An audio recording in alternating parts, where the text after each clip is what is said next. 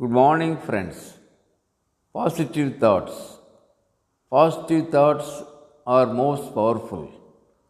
One small saying will change the entire life.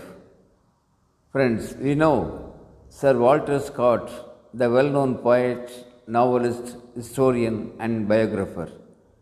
Scott hails from Scotland and is celebrated till date by the literary world. In his school days, Scott is not duly recognized.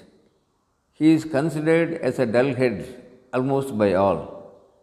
His usual place is a dull corner in the schoolroom. Usually, Scott sits there with a high pointed paper cup on his head.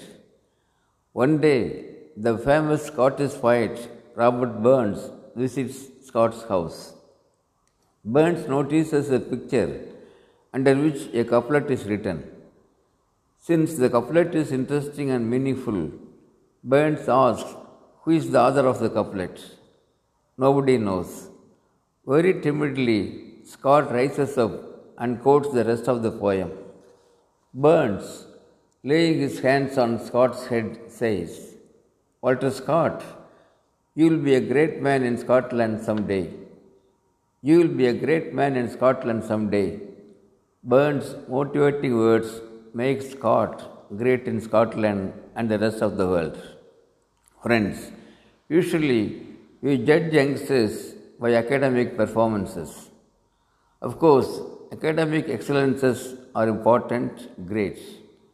But the future is the future growth is not academic alone.